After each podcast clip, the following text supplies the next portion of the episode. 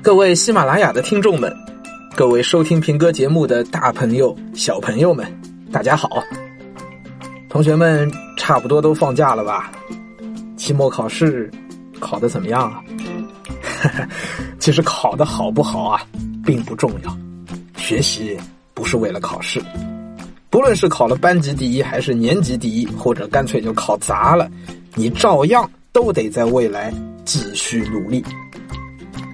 真正的成功不是一时一地的鲜花与掌声，真正的成功是义无反顾的努力，竭尽所能，挑战自己，超越自己。衷心希望每一位收音机前的你和我一样，在新的一年可以勇敢地走下去。祝你们阖家安康，诸事圆成。